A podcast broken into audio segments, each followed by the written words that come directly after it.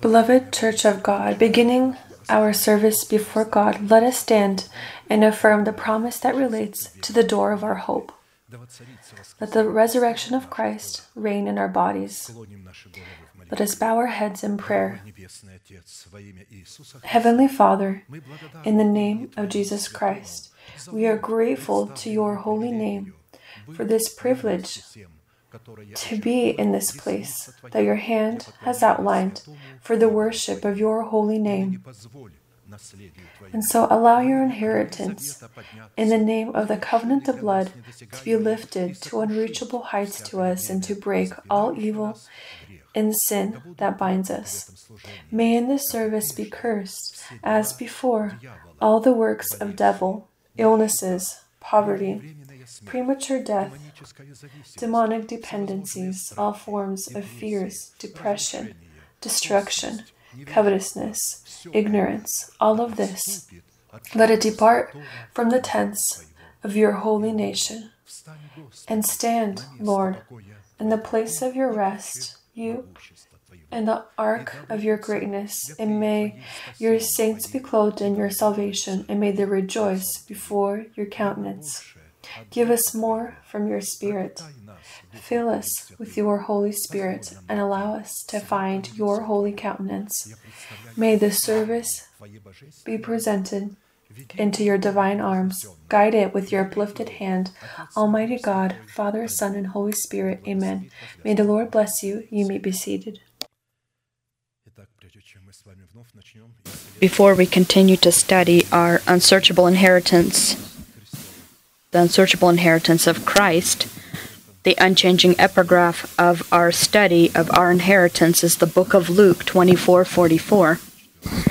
Then Jesus said to his disciples, This is what I told you while I was still with you. Everything must be fulfilled that is written about me in the law of Moses, the prophets, and the Psalms. Saying these words, he began to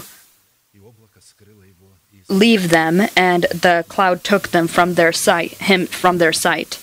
These were the last words where he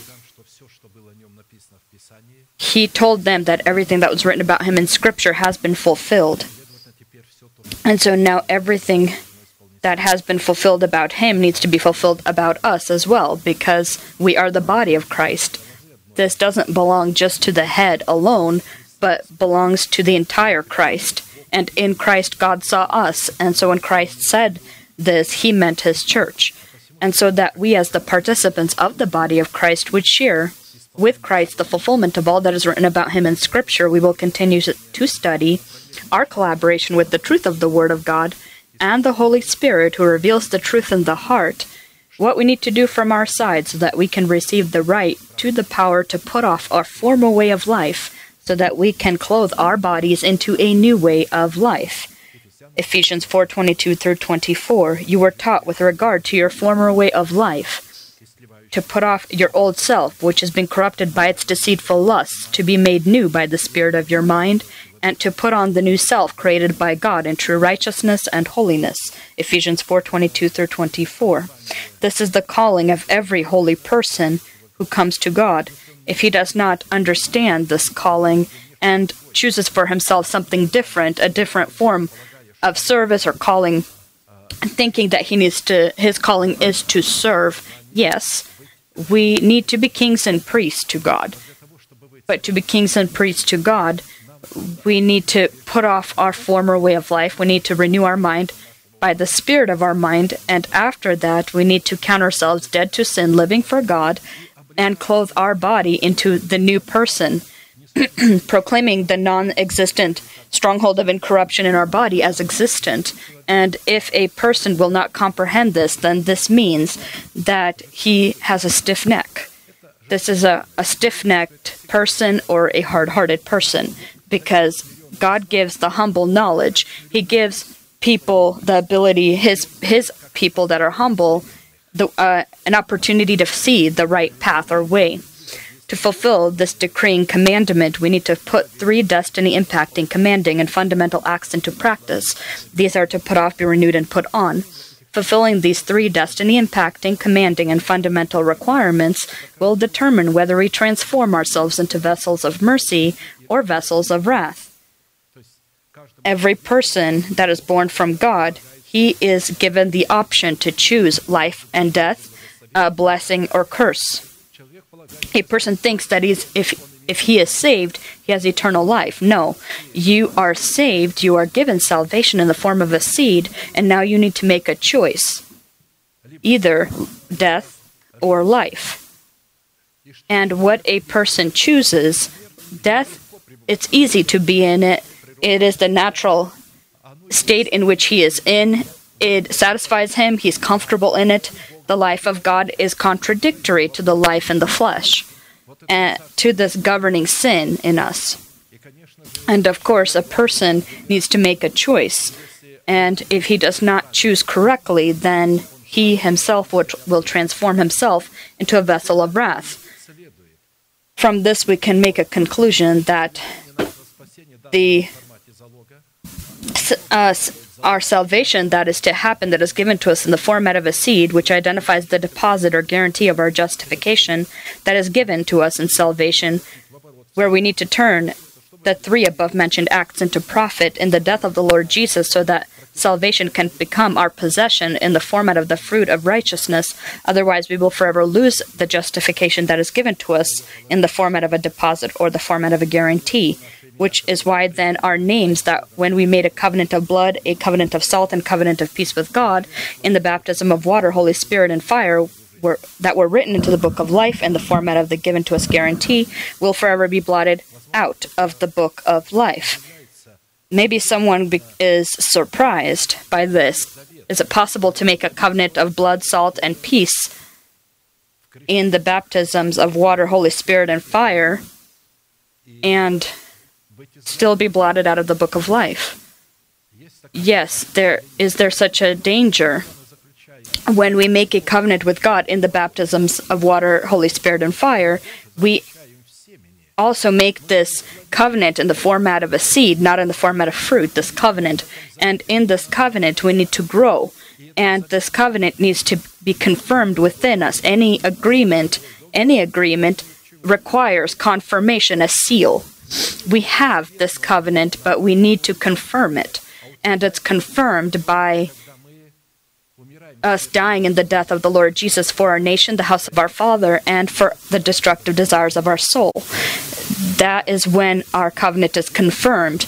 If a person in the death of the Lord Jesus will not confirm the covenant of the in that he made in the baptisms with God, then his name will be blotted out of the book of life. In a specific format, we already looked at the process contained in the first two requirements and stopped to study the process of the third requirement and specifically what conditions we need to fulfill so that by the means of an already renewed mind, we can begin the process of clothing ourselves into the power of the glory of our new person that is created according to God in Christ Jesus in righteousness and holy truth. Relevant to this, we stop to study the allegory contained in the 18th Psalm of David, where the Holy Spirit, with the wisdom and authority that He alone has, reveals the demands according to which we are called to collaborate our faith prayer with the name of God El Elyon, or God Most High and this condition consists in us calling upon the Most High as to our God and proclaiming the faith of our heart when we are in the circumstances of our tight situation, casting off the old man.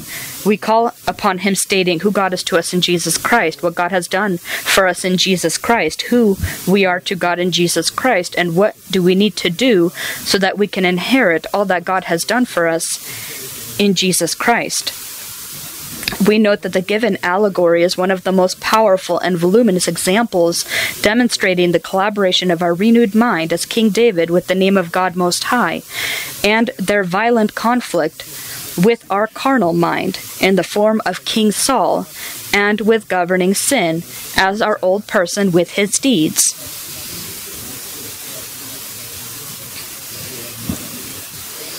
He, this old person, it, he supports King Saul, and King Saul supports him.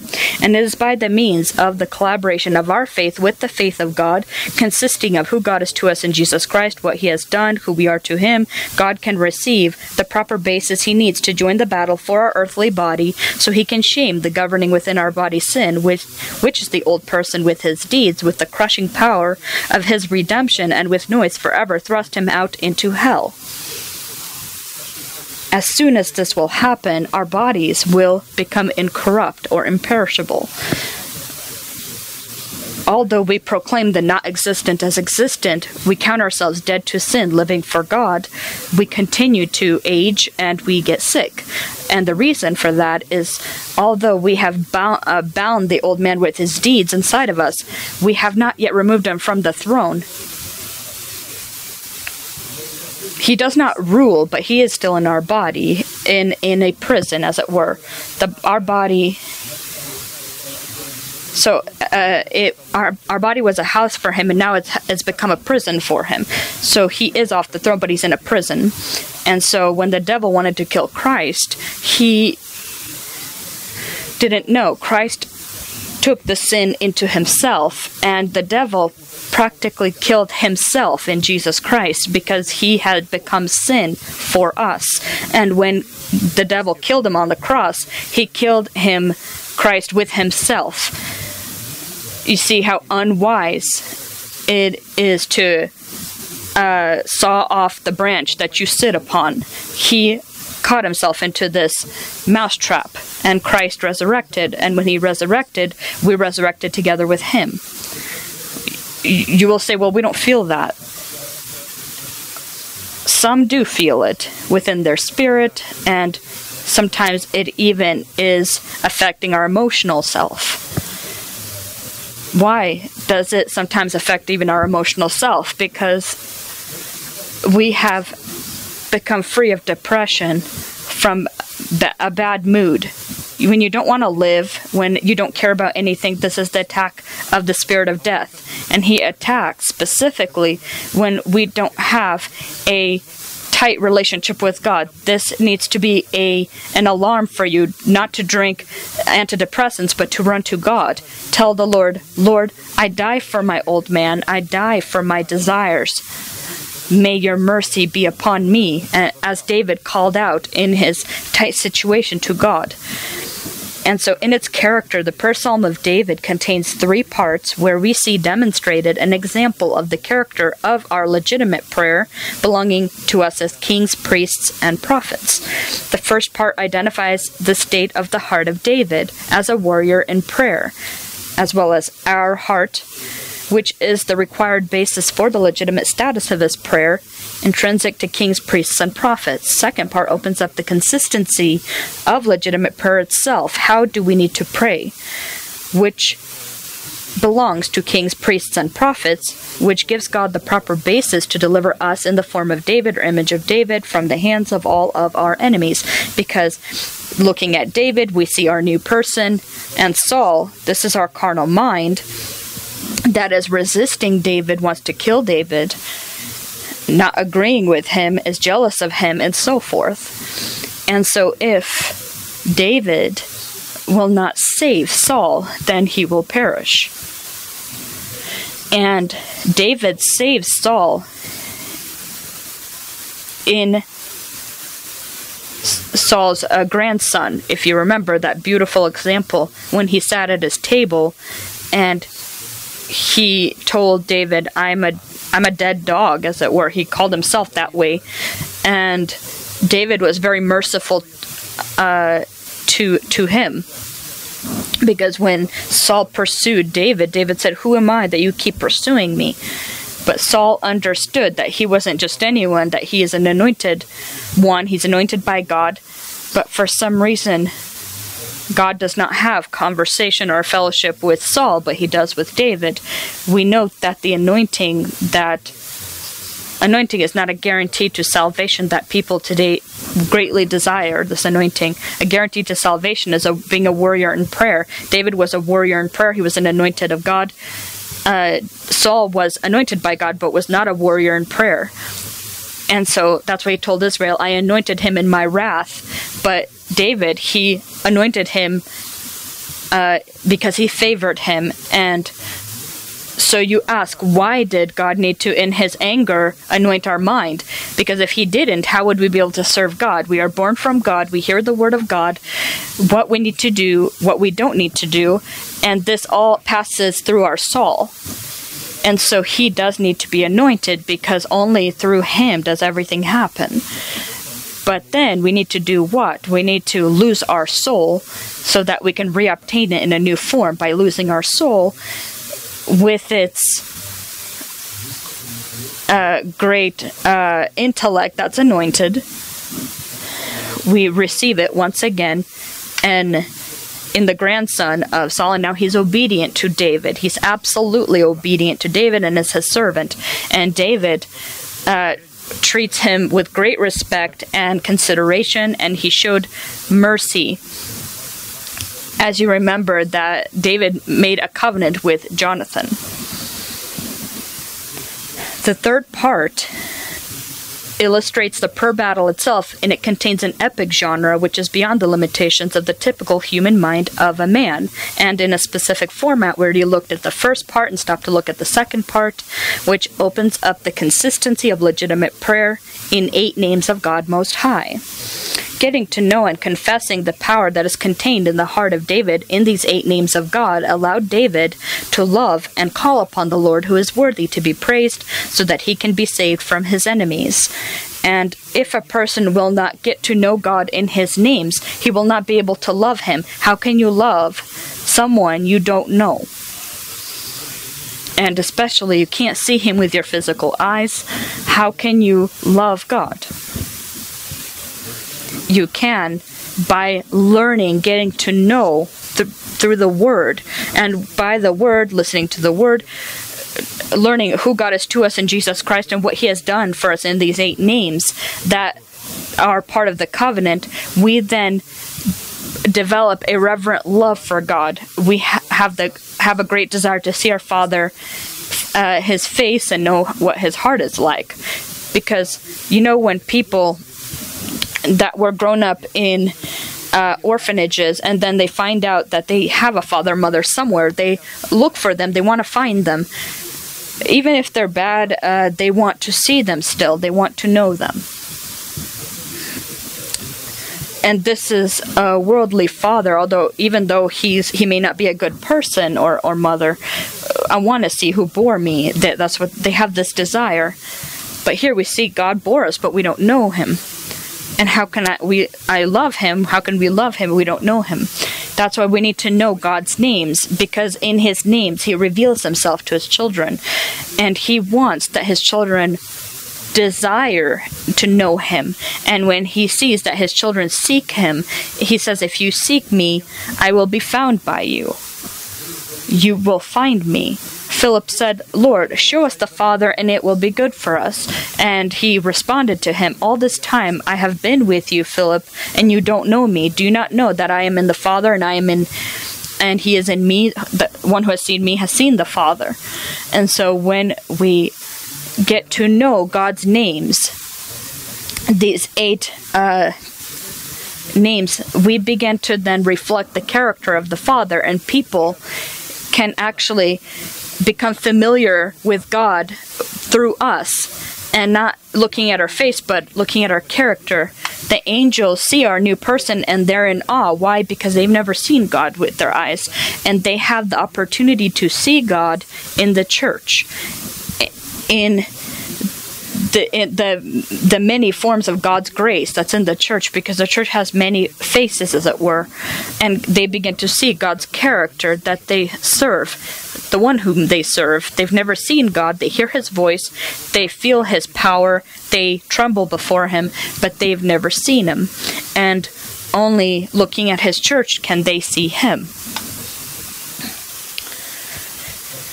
And so, getting to know and confessing the power that is contained in the heart of David, which are, which are in these eight names of God, allowed David to love and call upon the Lord who is worthy to be praised so that he can be saved from his enemies. And God, getting to know and confessing the truth that opens up the power of his names within the heart of David, provided God with a legitimate basis to use the power contained in the capabilities of his names in battle against the enemies of David. And he used David's confessions David proclaimed who God is to him. He ta- he takes these confessions and he uses it in battle against the enemies of David. He sent the archangel Michael and his army f- to his nation. But these officers together with their callings with with with with their with their power they can't do anything their their armor is our confession and when we confess not what our feelings say, not what the doctors say, not what the polit- polit- politicians say, not what false pro- apostles and teachers say, or people that are of the flesh or carnal men, but what the Lord says in His Word, what He says through His apostles, His prophets. When we look at this, then God has the proper basis He needs to take this confession and clothe us into that confession. I will love you, O Lord, my strength. The Lord is my rock, my fortress and my deliverer. My God is my rock in whom I take refuge, my shield and the horn of my salvation, my stronghold. I called to the Lord who is worthy of praise, and I have been saved from my enemies. Psalm 18 1 through 4. I called to the Lord. And so we need to know how to call upon the Lord. If a person doesn't know how to call upon the Lord, he will not be able to do this.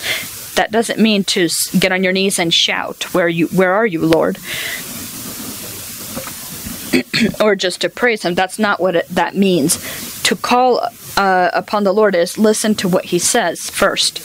A person offers himself a an offering as a sacrifice, as an offering. I stand uh, watch and I was I stood on the rampart as we read to to and I waited to hear what he will say to me.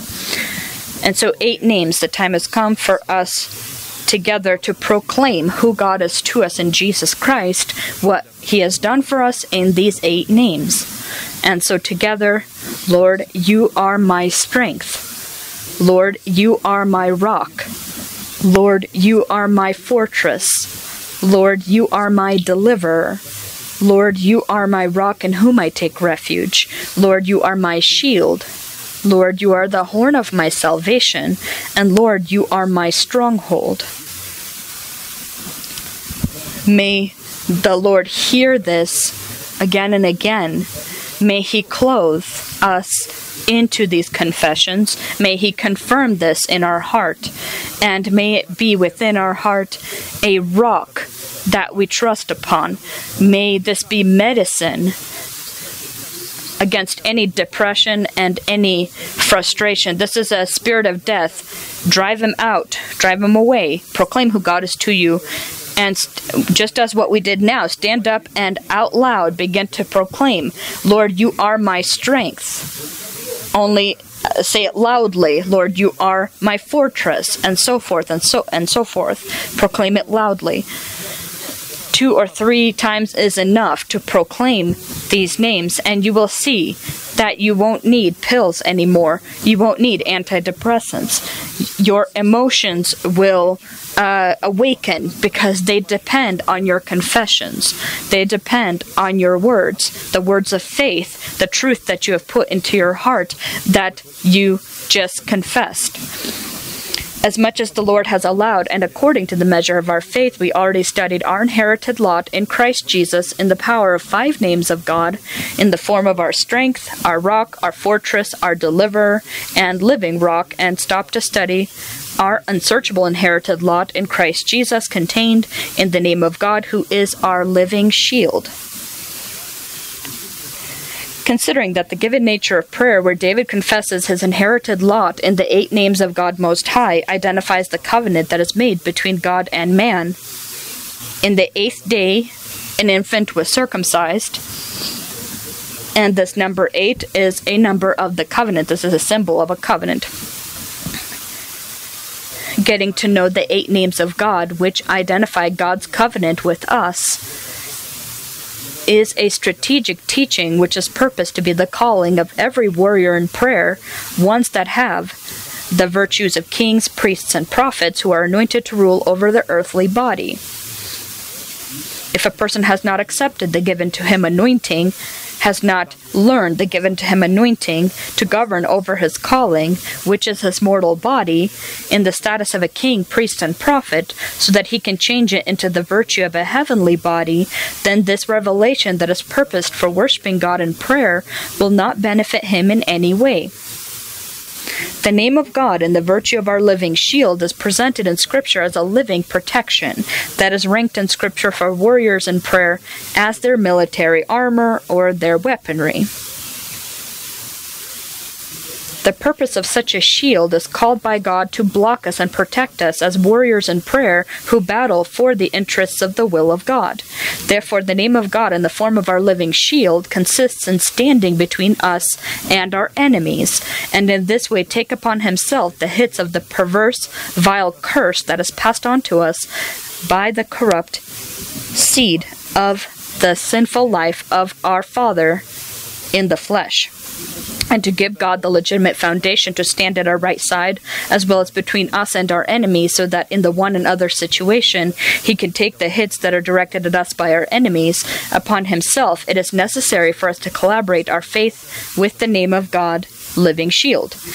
And the angel of God who went before the camp of Israel moved and went behind them, and the pillar of cloud went from before them and stood behind them. So it came between the camp of the Egyptians and the camp of Israel. Thus it was a cloud and darkness to the one, and it gave light by night to the other, so that the one did not come near the other all that night. Exodus 14 19 20. Here we see that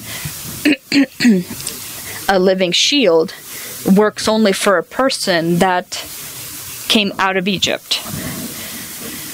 This shield also showed himself in Egypt in the blood that was applied upon the doorposts and lintel of the, of the houses, eh, the blood of the lamb, the Pesach lamb. He uh, saved them there. But here, he protected them not from the wrath of God, but from the wrath of Egypt, from this carnal man who rules and governs over us, from Saul. this symbolizes Saul also. The carnal mind is is is a carnal person, and Egypt is a symbol of the soul, and we see how the soul, no different than than this Egypt. This is symbolic, and he pursues us, and we feel when our mind is not obeying, he suddenly begins to rebel why is it that he is being uh, belittled as he thinks? Why he's not given the ability to decide what is good and evil? Why he, does he need to understand, as the pastor says, he has his own opinion, he has his own way of seeing? The mind begins to, to boil with, with rebellion. But when you humble him, then he looks uh, with great respect upon the new person, and he awaits, trembling, to hear the word of God uh, from the person whom God has placed. in the given circumstances, when the Egypt of our soul tries to return us or take us back to slavery, our new person, collaborating with the name of God's shield, will hear the noise of the pursuing enemy who is targeting him and the one from whom he has initially been delivered. And it happens that this fatal hit that is directed at us against us and against our liberty from sin falls upon Christ at this moment, who will be taken from the earth and will be nailed to the cross, as it is written. I have become a stranger to my brothers and an alien to my mother's to my mother's children because zeal for your house has eaten me up his house is we are is us together, and the reproaches of those who reproach you have fallen on me. Psalm 69 8 9. They reproach God, not directly, they reproach the house of God and his house is is us. They reproach why because this, this is the house of the heavenly Father and he says I have zeal for your house because it is reproached. And so, what you call yourself children of God and you call yourself saints, and what you behave this way, the devil also comes and accuses, saying, Look, he reminds you of old sins he reminds God of your old sins, and God opens up a book and it's clean, then there's nothing there. And the devil doesn't believe that it's clean, that you've been cleansed. And he always tries to flag these sins before your eyes. And so you need to remember when sin comes to your memory, that God has forgiven, that you have confessed, then at this time, the devil has brought these to God and is showing him And so God can't tell him directly that there's nothing in my book, but he can say it through us. At this time when this memory comes, you can say, Thank you, Lord, that you have blotted out my sins. And God will state these things through you because it needs to be in your heart. And so he says, Those uh, and the reproaches of those who reproach you have fallen on me because he takes the sin upon himself the sin of the of the house of god to deliver us from the evil age. Therefore the quality and lexicon in identifying the name of god shield as with the previous names of god most high are not able to be found in any dictionary of the world.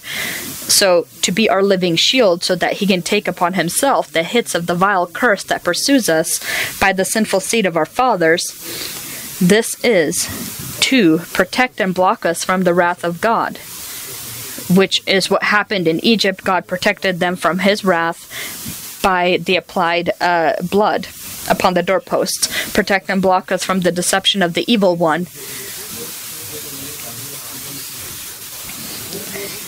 And as you remember, that the uh, the the sorcerers in Egypt also did the same things, the same signs that uh, Moses and Aaron were doing. They cast their their staffs, if you remember, they became serpents, and then the sorcerers of Egypt also did the same thing. But the sorcerers, uh, and so Moses' staff as a serpent swallowed up the serpents of the sorcerers, if you remember. And so these were. Uh, princes. These uh, were very famous people. These people had golden uh, sta- rods or staffs. Uh, they were gold and they were pure gold with gems. These are the kind of things that they had. And Moses' uh, rod or staff devoured, if you remember, swallowed up their rods.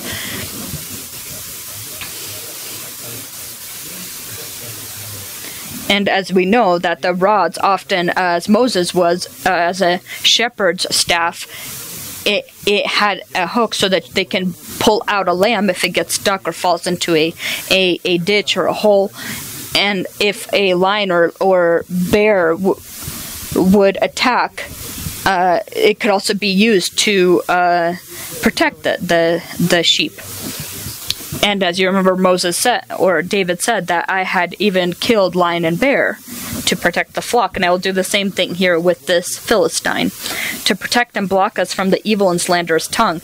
A slanderous tongue are carnal people who accept bad rumors about one another, rumors about one another, and spread them, or jealousy, or just even as jokes. Sometimes they they want to don't don't joke with one another and as a it's mocking and you can maybe uh, mock and, and laugh at the devil and do it like Elijah did. He said, Maybe your God, he told them, is on the toilet uh, because he was um, not not doing what they were asking him to do at the time. He was it was being delayed and he was making fun of their gods. And so why do we make fun of unfortunate saints that maybe don't have the same opportunities, abilities, uh, opportunities maybe intellectually or, or or whatever it may be in the world people make fun of people that are poor they make fun of them because one that is strong, you will not uh, laugh at them or make fun of them because there will be consequences, and so they make fun of those that are weaker than they are. Let us stop laughing uh, and making fun of the weak that are within our camp. There will always be those that are weaker in our camp, and let us instead lift them up to our level instead instead of laughing at them. Protect and block us from the curse of all nature of illness when the doctors will be uh, writing out a verdict that is fatal, doctors themselves say that 70% of these verdicts uh, they're false. They can't accurately diagnose only, and from 100%, maybe a 30% uh, is correctly diagnosed. And so often they can't diagnose correctly, and so they can't always know how to treat a person. They they they think they know, and they try different things, and then they finally, when when they find one that works, they rejoice as a as a kid. For months, I went to a doctor, and he could not he could not figure out what it was. I had a lot of pain. It's either my heart or something else. And he kept checking everything and saying everything's normal, everything's normal. And only after uh, this and uh, finally he then discovered that I had shingles and he became so glad like a little child and he sh- showed uh, he opened an encyclopedia and showed me what I had. And he said, I have a good pill. And he gave me five pills. I don't remember how many it was exactly. I think it was five. And it was one pill a day. And after the second date of taking the pills, all my pains uh, disappeared. But if he would have understood this immediately, then do you know how many of these kinds of people I've met that I asked a brother once, "What is going on? You you seem," and he was saying, "I have a lot of pain," and the wife. And the wife was saying, "Well, he has no pain, uh, but he, she doesn't see that he the pain because she doesn't feel it, but he feels it, and he had a lot of pain." Shingles is is terrible, and sometimes people can even get it on their eyes, and they can become blind. Sometimes people are even born with this, and it, it sometimes comes back. It's a, it, and this so this is a curse from all nature of illness. But God has delivered us from this nature of illness, this curse. And so we say to the Lord, Thank you that you have delivered me from this illness. You have taken it upon yourself. And I began to proclaim the not existent as existent, giving God the time. If it doesn't happen, happen immediately in a supernatural way, then I uh, use uh, the first uh, word of God, as it were, with the second word of God. And I go to the doctor and I ask God to give them wisdom and to bless their hands when they help me. And this is always a work then with the first word of God with the secondary or second word. Uh, the first is the uh, and the Lord said, "May the earth produce." We eat the bread. And so right now we're eating the spiritual bread. This is that first word of God, which is that spiritual bread, and there's a physical. And so if there's no secondary word of God, the and Jesus said when he was hungry, if you remember, there was no bread.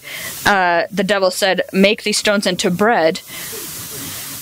And he said, "Man shall not live by bread alone, but by the word that comes out of the mouth of God." He meant not that a person will not live by only the second word. He can a person can be healed by this first uh, word, which is uh, his uh, his word. Sometimes illness is allowed, and sometimes illness is a result of our sins, and sometimes this is the result even of our of the sins of our fathers. And so, protect and block us from the curse of poverty. God doesn't want His people to be poor. He did everything for His people, but the world is using them. People of this world are using wealth and the church in the for the most part is in poverty. But God didn't want his church to be in poverty. He wanted to bless the church, and we see that in the first church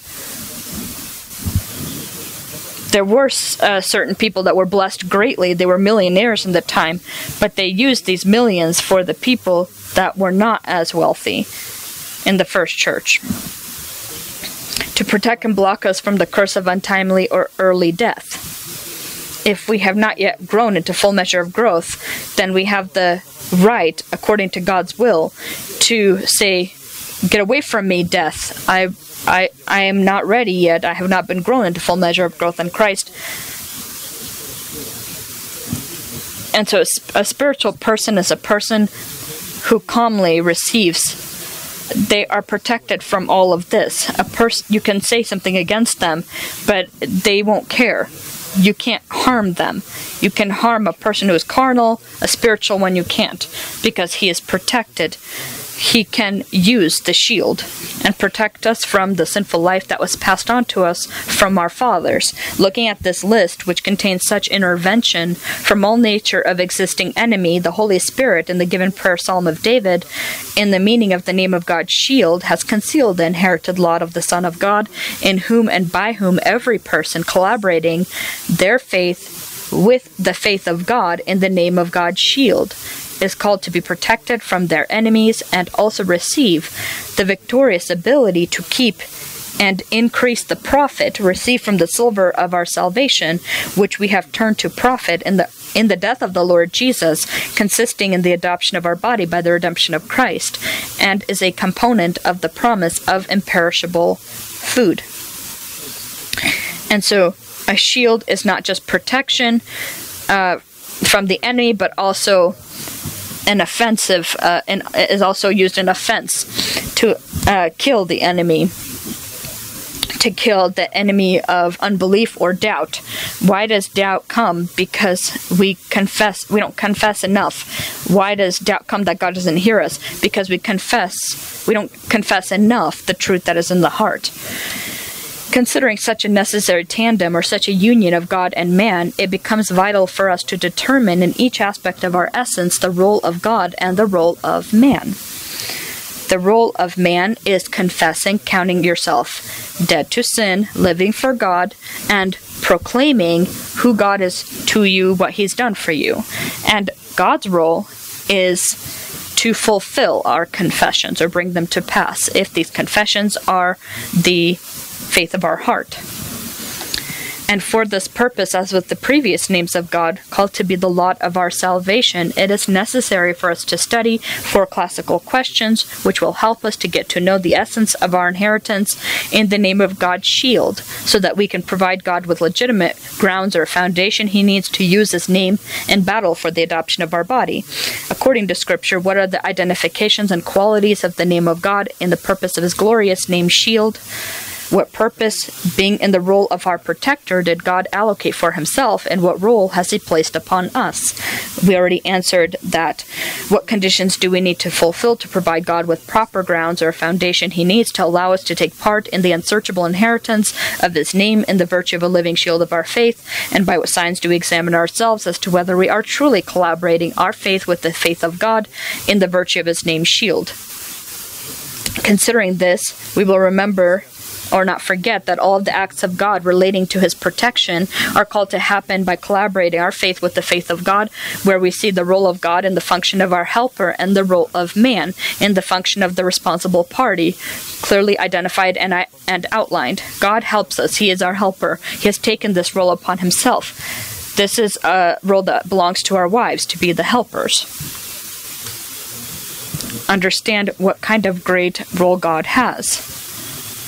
I mean for those men who think that if the wife is helping you, then she is somehow on a social level uh, uh, lower than you are, either a step or two lower. I will remind us that when I just came to America and we were in Woodburn, we were in a church, and there one brother comes out and I I just had spoken a word, I was given the word to speak, and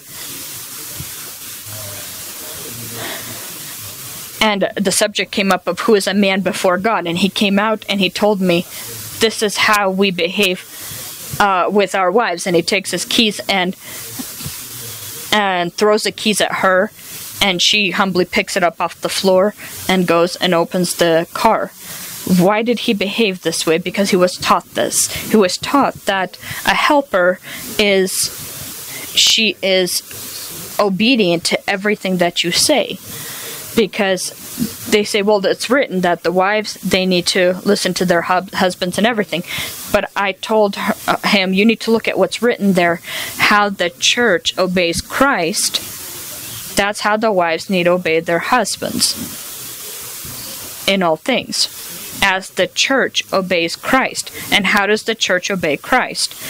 It obeys Christ according to the Holy Scriptures the scriptures say if a prophet tells you and says things that are not in the in the Bible, burn such a prophet or stone them. because they say what is not in Scripture. If your husband will demand from you to something to violate the, the word in some way, don't fulfill anything he says.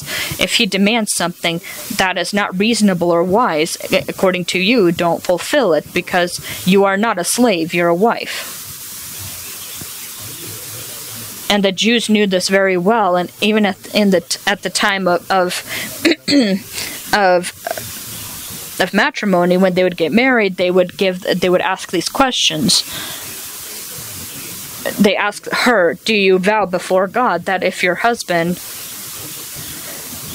will study the Torah, then you will stand for him and with him? Because they explain that the word helper in Hebrew means has three three functions to stand for him, to stand with him, and to stand against him. Three different functions exist there. And so, how can you stand for him, with him, and against him at, uh, uh, simultaneously? They taught if he will follow the Torah, the five books, then you will follow for, uh, stand for him and with him. But if he he does not, then you need to stand against him. And if she says yes, she vows to do this, then he only will marry them. And so, God created men and women according to his image and likeness, and gave the one and the other the name person. The word Eve, the name Eve. Adam gave his wife the name Eve, but he gave her, God gave uh, her the name person or human being. And when the church doesn't know this, they force the world now, and the world now thinks that the wife is lower than the husband. She is not lower, she just has a different role. It's a different function, different role. and the husband has a different role. These two functions are supposed to come together and collaborate, and they need to uh, pretty much uh, complete one the other, the two roles. Right now, we're talking about how we need to collaborate our faith with the faith of God because God's faith is the helper. And so, when we fulfill our role, then we give God the legitimate basis to fulfill His role to help us. And so, until we fulfill our role that are listed in the above three uh, roles here to uh, put off, uh, be renewed, and put on, put on the new person, God will not have any basis uh, to fulfill his role so that he can destroy the stronghold of death in our body and replace it with the erection of the stronghold of life. Not having clear and exhaustive responses to these questions, which are we are able to receive exclusively by being instructed in faith, we will not have any opportunities to turn our silver to profit in the form of the existing in us deposit of salvation so that we can then receive our salvation as a possession in the fruit of our spirit that has grown in the Eden of our heart.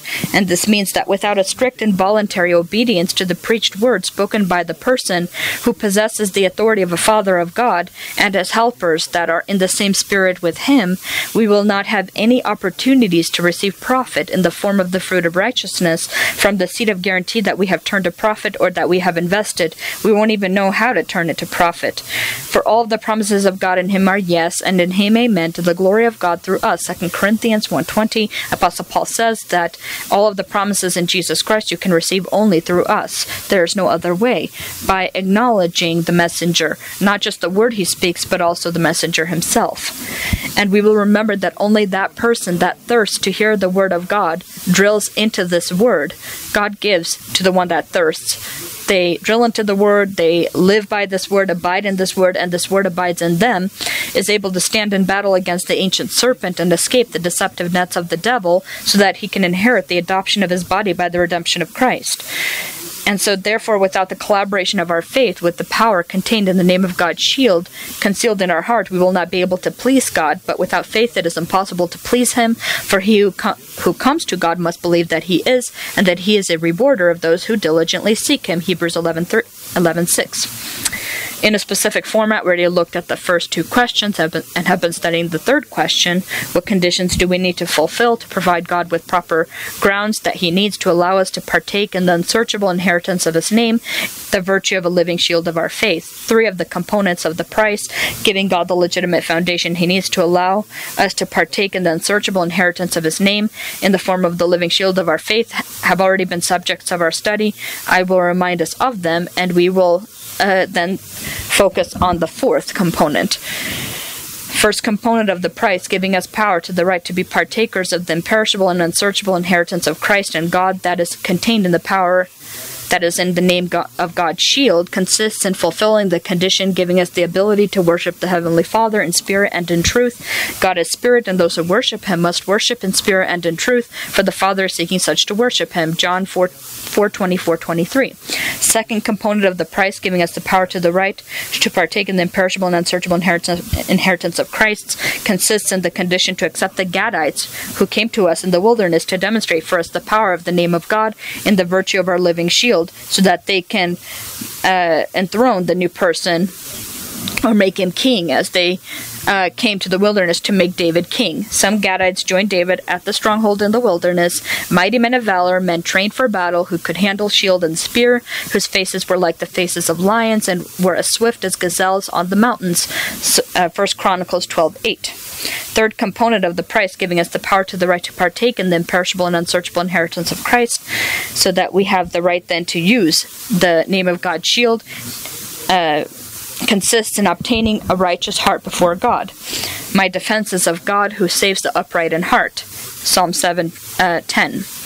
This means that if we don't have a righteous heart, we will not be able to use God, God's shield. God won't protect us. God only protects those who have a righteous heart, who where grace has been enthroned in the heart and rules in the heart through righteousness. Fourth component of the price, giving us the power to the right to partake in the imperishable and unsearchable inheritance of Christ and God, contained in the power of the name of God's shield, taking the hits that are directed at us on Himself, is called to consist in walking before God. The command to walk before God is found in more than 200 places in Scripture, from which we can conclude that this command to is elevated in rank as a covenant between God and man, which identifies the commandment of the Lord, which will allow us to inherit eternal life when we follow it.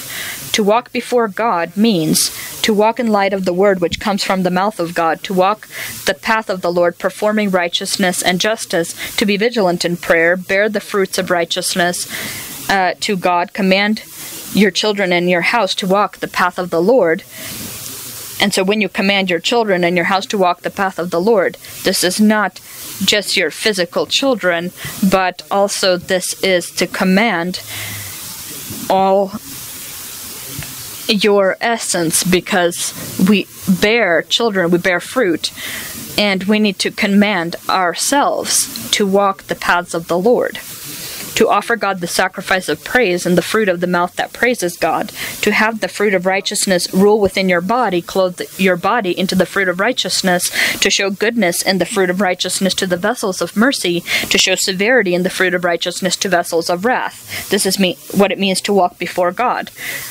The preamble to walking before God is the necessity by being instructed in the faith to learn who God is to us in Jesus Christ, what God has done for us in Jesus Christ, in the plan of our redemption from sin and death by the blood of the cross of Christ. Walking before God presents the image of perfection that is inherent to our Heavenly Father, presented in the twelve foundations of the wall of the New Jerusalem from the multitude of places of Scripture, I will bring forth twelve components, examples of walking before God, although there are many more of them. Therefore, we will keep in mind that for keeping the commandment consisting of walking before God, we are promised a reward, and for defying this command, we are promised punishment. Considering this, the sequence of the components that we are studying uh, will not have a lot of significance. And so we bring forth these components, these examples, but uh, the sequence of them is not important. They can be put in any order. In the previous service, we studied six components already, examples of walking before God. First component, the example of walking before God, consists in the obedience of our faith to the faith of God, to receive into the good soil of our heart the seed of promise that drives away death from our carnal body so that we can grow it into the fruit of the Spirit in the name of Methuselah. Second component, the example of walking before God, consists in having the fruit of righteousness rule in the name of the three sons Shem, Ham, and Japheth.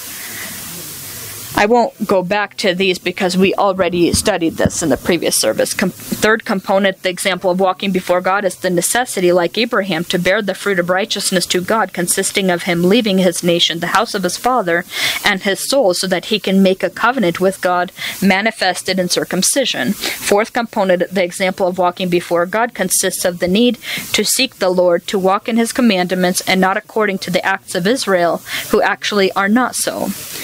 咳 咳 Fifth component, the example of walking before God, consists in the necessity, like David, to establish the kingdom or governance over your personal essence. Sixth component, the example of walking before God, is the necessity to listen to his voice in the preached word of his messengers. and now let's study the seventh component, the example of walking before God, providing God with a legitimate foundation to be our living shield, taking upon himself the hits that are directed at us by our enemies, is the necessity to walk in the way of goodness and keep to the paths of righteousness, who walk in the footsteps of the flock and feed their little goats beside the shepherd's tents. We are studying how we walk before God. Tell me, O you whom I love, where your fe- where you feed your flock, where you make it it rest at noon. For why should I be as one who veils herself by the flocks of your companions? If you do not know, fairest among women, follow in the footsteps of the flock and feed your little goats besides the shepherd's tents. Songs of Solomon 1 7 8. The paths of righteousness is the direction to the goal of the greater call in Christ Jesus, which lies where the footsteps of the flock are, who follow the word of the person who is clothed into the virtue of a shepherd of the flock. The reward for walking the way of goodness, which are the paths of the righteousness, of God is the right to inherit the land, that is the right to live within the promise to us in corrupt body.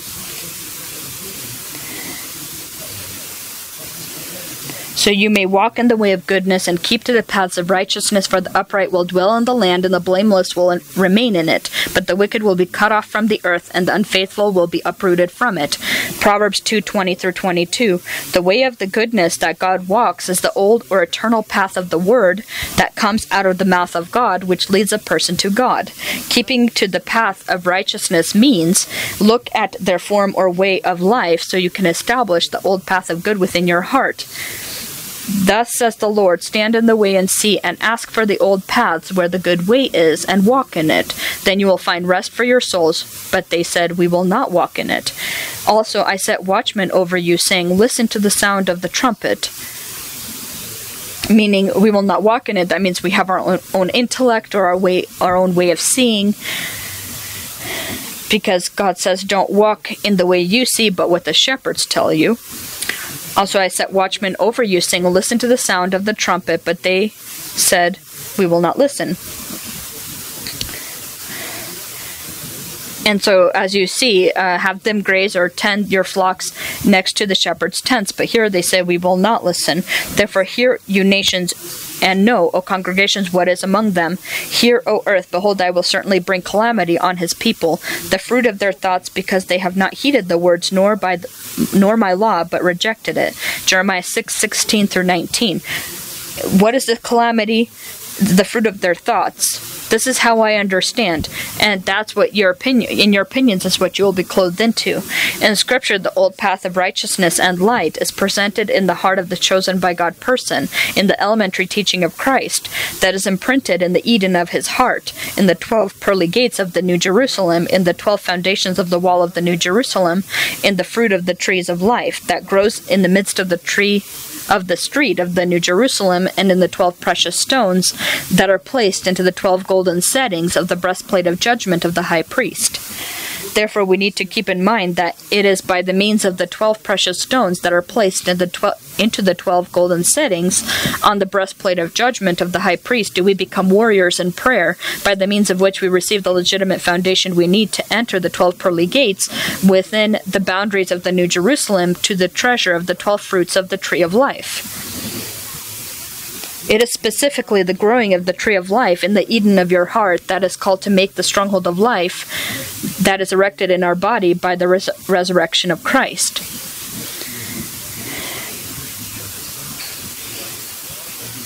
And so to walk before God is to have a gentle tongue, a wholesome tongue. Discipline yourself by the truth that is in your heart. Eighth component, the example of walking before God, providing God with a legitimate foundation to be our living shield, taking upon himself the hits that are directed at us by our enemies, is the necessity by the means of your goal oriented prayer to provide God with a legitimate foundation to deliver our soul from death and keep our feet from falling. In God I have put my trust. I will not be afraid. What can man do to me? Vows made to you are binding upon me, O God. I will render praises to you. For you have delivered my soul from death. Have you not kept my feet from falling, that I may walk before God in the light of the living? Psalm 56, 11 through 13. That I may walk before God in the light of the living until we pay to God our vows consisting of fulfilling our role in the covenant made between us and God, our soul will not be delivered from death, in which she remains by the fact of her birth from the sinful seed of her fathers, containing in herself the genetic program of lawlessness. We will not have any opportunity to walk before the face of God in the light of the living and God will not have any le- any legitimate grounds upon which he, to show himself in the form of our living shield, so that he can take upon himself the hits that are directed at us by our enemies, who live within our body and out of our body. Behold, I was brought forth in iniquity, and in sin my mother conceived me.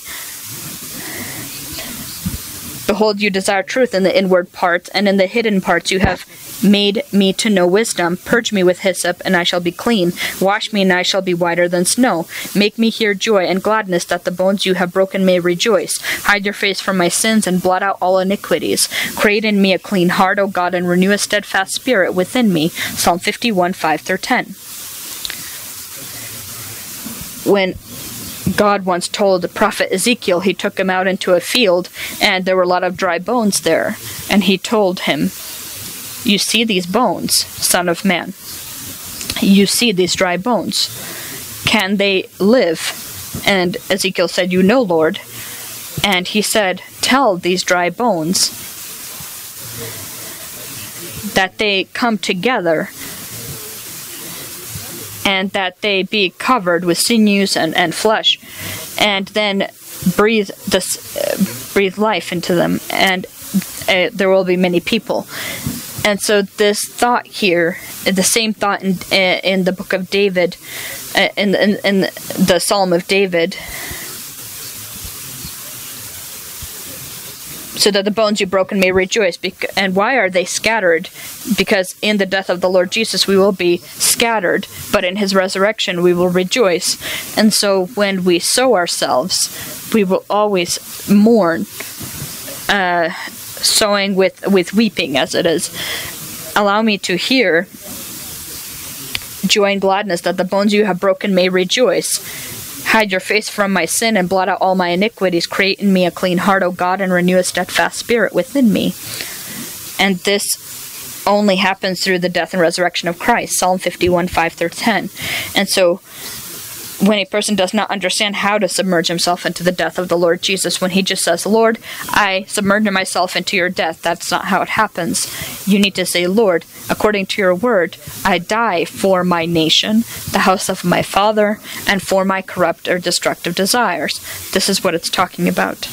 This is submerging yourself into the death of Christ we die for our nation because our nation, the culture of our nation, it governed over us. We were dependent on it. We were dependent on our house. We were dependent of our life in the flesh. But when we arise in the resurrection of Christ, we no longer depend uh, on these three institutes of power. They depend on us. Now our nation depends on us. Now we are a light to our nation and we can save it. We are a light for the house of our Father and we can save it. We are a light for our soul and we can save it. In a prayer that provides God with legitimate grounds to deliver our soul from from death and our feet from falling so that we can walk before the face of God in the light of the living and in this way provide God with legitimate grounds to be our living shield taking upon himself the hits that are directed at us by our enemies this prayer, where we, in the death of the Lord Jesus, as we just said, are called to die for our nation, the house of our Father, and for our corrupt desires of our soul, which is part of our role, which provides, pro- which will provide God with legitimate grounds to fulfill His role to hide His face from our sins and blot out all of our iniquities, create a clean heart within us, and renew a steadfast spirit within us. Knowing that you were not redeemed with corruptible things like silver or gold from your aimless conduct received by tradition from your fathers, but with the precious blood of Christ, as of a lamb without blemish and without spot. He indeed was foreordained before the foundation of the world, but was manifest in these last times for you, who through him believe in God, who raised him from the dead and gave him glory, so that your faith and hope are in God. 1 Peter 1 18 through 21. And so we were not redeemed with corruptible things like silver or gold. We, when we die for our nation, the house of our Father, and our and our fleshly life, if we haven't died for these things, and we say, Lord, I accept your promise, I am redeemed from the sinful uh, or aimless conduct received by tradition, God will say, Well, how is that? Because you haven't died for it. Uh, redemption means that you need to, in the death of the Lord Jesus, die for your house, the house of your father, but you haven't done so. I can't do anything for you in this case. You don't give me the proper basis, the foundation I need to do this. You don't walk before me. We are studying how to walk before God. Ninth component, the example of walking before God, providing God with a legitimate foundation to be our living shield, taking upon himself the hits that are directed at us by our enemies, is the necessity to circumcise the foreskin of our heart so that we can receive the proper grounds to clothe our heart into the fear of the Lord, which will give us the ability to love the stranger, the fatherless, and the widow.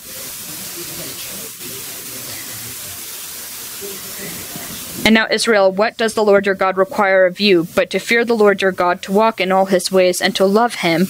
To walk in all his ways is to walk before God and to love him, to serve the Lord your God with all of your heart and with all of your soul, and to keep the commandments of the Lord and his statutes, which I command you today for your good.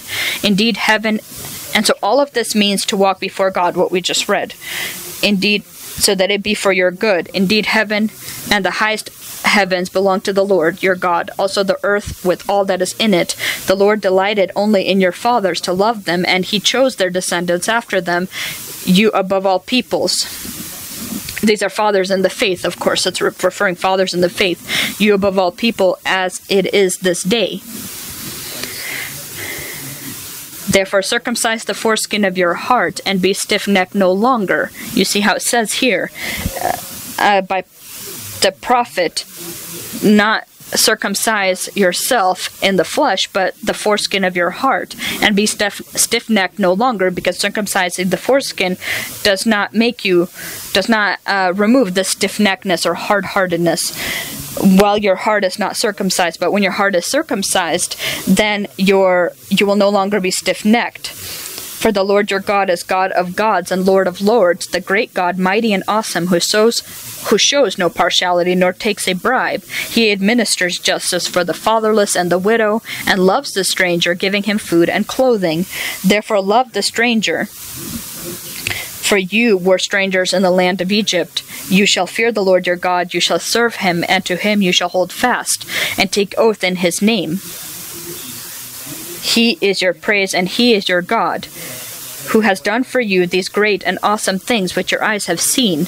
Your fathers went down to Egypt with seventy persons, and now the Lord your God has made you as the stars of heaven in multitude. Deuteronomy 10 12 through 22. If you pay attention here, this is walking before God. In the given place of Scripture, a component of the path upon which God walks is justice, which He administers to the fatherless and widow and loves the stranger, giving him food and clothing, which is implied to us a commandment to love the fatherless, the widow, and the stranger as God loves them. And to receive this ability, we need to walk before God, is to love the fatherless, widow, and stranger. We need to receive this ability, we need to circumcise the foreskin of our heart that is in the death of the Lord Jesus Christ, die by the law for the law so we can live for the one that died and resurrected so that we not be stiff-necked. And in turn this will make us able to fear God serve him only to him hold fast and take oaths in his name. To possess the state of fatherlessness means in the death of the Lord Jesus die for your father's house. When do we die when we die in the death of the Lord Jesus for the for the house of our father, we become fatherless. This is a virtue. To possess the state of a widow means in the death of the Lord Jesus die for your fleshly life, in the form of governing sin, the governance of which represents our husband within our body. To possess the state of a stranger means in the death of, of the Lord Jesus to die for your nation, in the form of our nationality tenth component, the example of walking before God, providing God with legitimate grounds to be our living shield, taking upon himself the hits that are directed at us by our enemies, is the need to not make for yourself idols or carved images, not rear up for yourself sacred pillars or engraved stones to bow down to them. You will keep the Sabbaths and revere the sanctuary. You will walk according to God's statutes and keep God's commandments and perform them.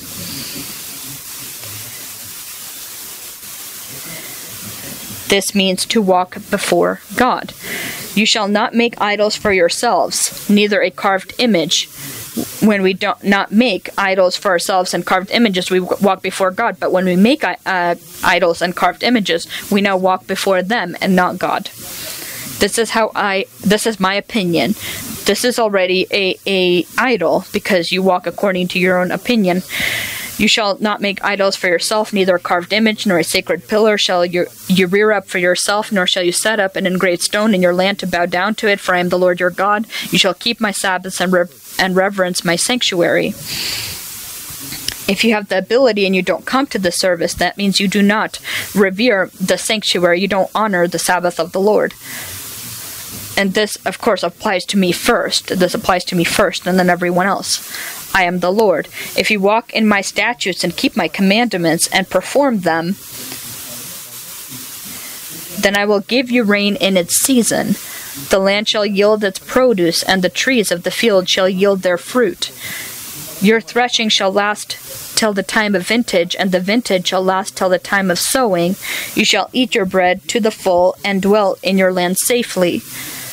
I will give peace in the land, and you shall lie down, and the, and none will make you afraid. I will rid the land of evil beasts, and the sword will not go through your land. You will chase your enemies, and they shall fall by the sword before you. Your sword is the confessions of the faith of your heart. Five of you shall chase a hundred, and a hundred of you shall put ten thousand to flight.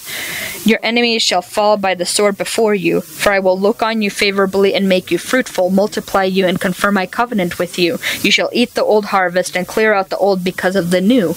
I will set my tabernacle among you, and my soul shall not abhor you. I will walk among you and be your God, and you shall be my people. I am the Lord your God who brought you out of the land of Egypt, that you should not be their slaves. I have broken the bonds, the bands of your yoke, and made you walk upright. Leviticus 26 1 through 13. I have brought you out of the Egypt of your soul. I have delivered you from the power of your soul. Our idols and our carved images are quite often not just our nationality, the house of our father, and our corrupt desires, which we clothe into garments of pseudo godliness but also love for money, gifts for gifts of the Holy Spirit, anointing and all other blessings that are actually supposed to be or are called to be our servants. They are not called to be our masters and not called to, they're called to be our servants when we first do not make for ourselves such idols and do not place ourselves in dependence of the blessings of the Lord then God receives the legitimate basis he needs to be our God. Second, when we honor the Sabbath of the Lord, we don't leave our church as many do, and honor the, the sanctuary of the Lord by separating our tithes and offerings from our house with joy and bring them into the house of the Lord, which are our churches, then we behave according to the statutes of God and his commandments. Then our reward, which is God's role and his prerogative, because to reward us again is God's role, God's prerogative in the covenant that is made between, between God and us will be that God will give us rain in its season, and our land will yield its produce, and the trees of our field will yield their fruit, and our threshing will last till the time of vintage and the vintage of grapes will last till the time of sowing. We will eat our bread to the full. We will dwell in our land safely, because God will give peace in our land. We will lie down, and none will make us afraid, because God will rid our land of evil beasts.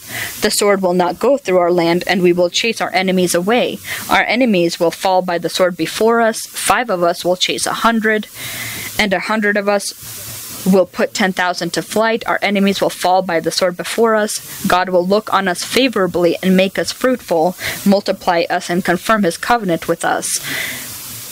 We will eat the old harvest and clear out the old. And so, when God will look at us favorably and make us fruitful, we will grow fruits of promise. We will eat the old harvest and clear out the old. Because of the new, God will set his tabernacle among us and his soul will not abhor us. He will walk among us and be our God. He will be and we will be his people.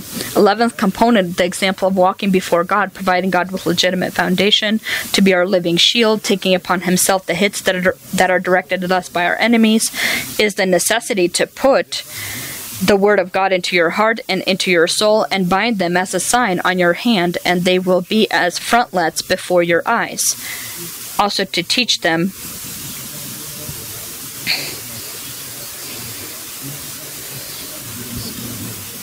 to your children, speaking to them when you sit in your house, when you walk by the way, when you lie down, and when you rise up, and write them on the doors, doorposts of your house and on your gates. Therefore, you shall lay up these words of mine in your heart and in your soul, and bind them as a sign on your hand, and they shall be as frontlets between your eyes. You shall teach them to your children, speaking of them when you sit in your house, when you walk by the way, when you lie down, and when you rise up, and you shall write them on the doorposts of your house and on your gates. Then your days and the days of your children may be multiplied in the land which which land of which the Lord swore to your fathers to give them, like the days of the heavens above the earth. For if you carefully keep all these commandments which I command you to do, to love the Lord your God, to walk in all his ways, and to hold fast to him, that is to walk before God, then the Lord will drive out all these nations from before you, and you will dispossess greater and mightier nations than, than yourselves. Every place on which the sole of your foot treads shall be yours, from the wilderness and Lebanon, from the river, the river Euphrates, even to the western sea shall be your territory. God speaks uh, of the territory the boundaries into which that that he's giving you. No man shall be able to stand against you. The lord your god will put the dread of you and the fear of you upon all the land where you tread just as he has said to you. And so what belongs to us when we step upon the territory that belongs to us god will bring this uh, dread and fear upon the those that are in that area area upon those who are using our land. Behold, I set before you today, today a blessing and a curse. The blessing, if you obey the commandments of the Lord your God, which I command you today, and the curse, if you do not obey the commandments of the Lord your God, but turn aside from the way which I command you today, to go after other gods which you have not known. Now it shall be, when the Lord your God has brought you into the land which you go to possess, that you shall put the blessing on Mount Gerizim and the curse on Mount on Mount Ebal. Are they not on the other side of the Jordan toward the setting sun in the land of the Canaanites who dwell in the plain opposite Gilgal beside the terebinth tree of Moreh? For you will cross over the Jordan and go in to possess the land which the Lord your God is giving you, and you will possess it and dwell on it, and you shall be careful to observe all the statutes and judgments which I set before you today.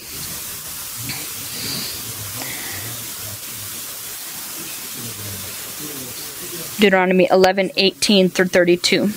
Considering that all of these words were spoken to the nation of Israel by the mouth, the mouth of Moses and Aaron, whom God has placed to tend his inheritance, his, his inheritance Israel, who were called to inherit his oath promises to give to them and their descendants as an inheritance the promised land, which symbolically is our incorrupt or imperishable body. The word of Moses represented the law given power of God in the function of the planted seed of truth. At the same time, the word of Aaron represented the fulfilling power of God in the function of a water of the received by a seed of truth. To walk the ways of the Lord and inherit the promised to us land in the form of an incorrupt body from which all nations shall be driven out, those nations being unclean thoughts and desires, which we have these are illnesses, all inherited curses, which we have inherited by the sinful seed of our fathers in the flesh. For this purpose, it is necessary for us first to lay up the words of God into our heart and into our soul that receive that we receive from God's messengers. And this means collaborate the reasonable abilities of our new person with the reasonable abilities of our soul, which we have renewed with the spirit of our mind collaborating of our the collaboration of our mind with our, our spirit. And this means for those who live according to the flesh set their minds on the things of the flesh, but those who live according to the spirit, the things of the spirit. For to be carnally minded is death, but to be spiritually minded is life and peace, because the carnal mind is enmity against God, for it is not subject to the law of God, nor indeed can be. For those who are in the flesh cannot please God. Romans 8 5 through 8. And so to place the truth into your into yourself is to collaborate your your mind with your spirit. Second, bind the word as a sign on your hand and make them frontlets between your eyes. The Jews literally would make uh, would gird their mind uh, with their they would they would they would uh, tie something uh, a bind around their head and and they would write things on it. and they would also uh, bind their hand as well. They would write uh, the commandments uh, in very fine print, and they would have a capsule when you when you go into their house, even in hotels. There's a capsule, and the Ten Commandments uh, are there, so you'll pull it out and and read it. And so the Jews they would uh, they they do this and they put it a little something where they could put it uh, on a bind they put on their hand, but they live as Satan, but then do this also. So, in Scripture, the symbol of the hand upon which you bind the word of truth is a gentle or meek tongue, or a tongue that is disciplined with the bridle of gentleness. A wholesome tongue is a tree of life, but perverseness in it breaks the spirit. Proverbs 15:4. The symbol and so the hand is, again, the confessions of, of our mouth. The symbol of the word that is a frontlet between our eyes is girding the loins of your mind with the truth that is concealed in your heart, which will allow us to be vigilant in prayer and trust upon the given to us grace in the revelation of Jesus Christ. Therefore, gird up the loins of your mind, be sober, and rest your hope fully upon the grace that is to be brought to you at the revelation of Jesus Christ. As obedient children, not conforming yourself to the former lusts, as in your ignorance, but as he who called you is holy, you also be holy in all your conduct. 1 Peter 1:13 through 15. The thoughts that are concealed in our our soul identify the essence of our true state. The kind of as he thinks in his heart, so is he. Proverbs 23 7. You'll say Jesus lives there. The truth is in the heart. But in your mind, your thoughts if your thoughts don't have this and you have random things always going on there, then the kind of thoughts you are you have is who you are. And we talked about that that in Jesus Christ there are no birds that fly uh, uh, above you symbolizing thoughts, if the loins of our mind will be girded with truth that is concealed in our heart, and we will be standing guard of our mind, so that we not allow into our heart any uncircumcised thought, we, by the example of the Holy One who has called us, will be holy in all of our actions. Third, teach this word to your children, speaking of them when we sit in our in our house, when we walk in our way, when we lie down, and when we rise up, and write them on the doorposts of our house and on our gates. It's interesting, right? Uh, teach this word to your children and so in some uh, translations, it just says teach them to your sons. And so why does it identify just sons, as it were? This is symbolic. Children and the symbol of our children, regardless of our gender, are the words of truth that are concealed within our heart, which we confess with our mouth, that can be the seed of truth with which we fertilize our heart, as well as fruit that is grown in the good soil of our heart. And so we teach when we confess. It's written when you when you sit in your house, when you walk by the way, when you lie down, when you rise up, always control your thoughts is what it's saying. And so where are your thoughts when you walk on the road, when you're driving? Where are your thoughts at this time? When you go to bed, when you uh, rise up, when you walk in your way? Of course, this doesn't mean that physically uh, you don't need to tell your children. It'd be good that you tell your children these things also, your physical children. Jews did this literally. They would tell their children going to bed. They always reminded them when they rise. They reminded them when they walked in the on in their way. They would always teach them the law. The symbol of the doorposts of our house is our body and our spirit if you remember, there uh, the doorposts and the lintel. The lintel is the soul, and one of the doorposts is the soul. The other is is a body, and one is the spirit. And so, where the spirit connects with the soul, uh, there we're immortal. And when our the place where our body connects with our with our soul is is corrupt or perishable. The symbol of the doorposts of our house is our body and our spirit. The symbol of our gates is our soul that connects our body and our spirit. Summing up these symbols, we come to the understanding that the this word is not to depart from our lips, so that we meditate in it day and night, so that we accurately observe all that is written in our heart. The book of the law shall not depart from your mouth, but you shall meditate in it day and night, that you may observe to do according to all that is written in it. For then you will make you will make your way prosperous, and then you will have good success. Joshua 1 8. Fourth, when the Lord our God brings us into the land which we go to possess, then we need to proclaim blessing on Mount Gerizim and the curse on Mount Ebal to confirm the above mentioned commands. And so, when then Hiram king of Tyre sent messengers to David and cedar trees and carpenters and masons, and they built David a house. So David knew that the Lord had established him as king over Israel, and that he had exalted his kingdom for the sake of his people Israel. 2 Samuel 5 11 12. And so when we take the teaching about blessing and cursing and we uh, proclaim and say, Amen, I agree to this, we confirm in this way our salvation, establish it and I'll take up your time just a little bit more more 12th component, the example of walking before God, providing God with a legitimate foundation to be our living shield, taking upon himself the hits that are directed at us, is the need to be taught the way of the Lord upon Mount Zion in the house of Jacob.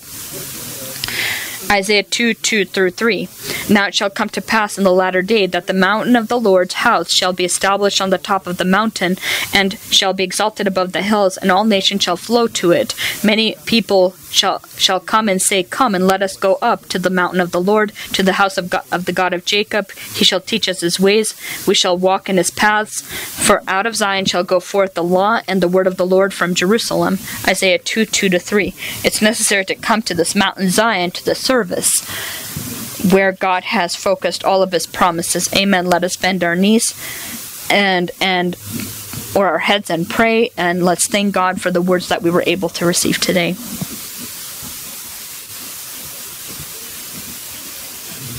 Heavenly Father, in the name of Jesus Christ, we thank you for the word that we were able to receive today. Today, you continue to teach us in what way we need to walk before you so that you can show your mercy that you had shown Enoch, Noah, Abraham, and also all your saints that walk before your face. We thank you that you in these beautiful and precious th- precious things have shown us what it means to walk before your face. May these words be in our heart. May they be a frontlet in front of our eyes and also be bound upon our uh, our uh, our hand. May they be upon our doorposts and our lintel, so that we can continuously meditate about your commandments. And these meditations about your commandments are us walking before your face. Thank you for these many different examples. We worship before you, our great God, Son, and Holy Spirit. Amen. Our Father in heaven, hallowed be your name. Your kingdom come, your will be done on earth as it is in heaven. Give us this day our daily bread, and forgive us our debts as we forgive our debtors. And do not lead us into temptation, but deliver us from the evil one. For yours is the kingdom, and the power, and the glory, forever.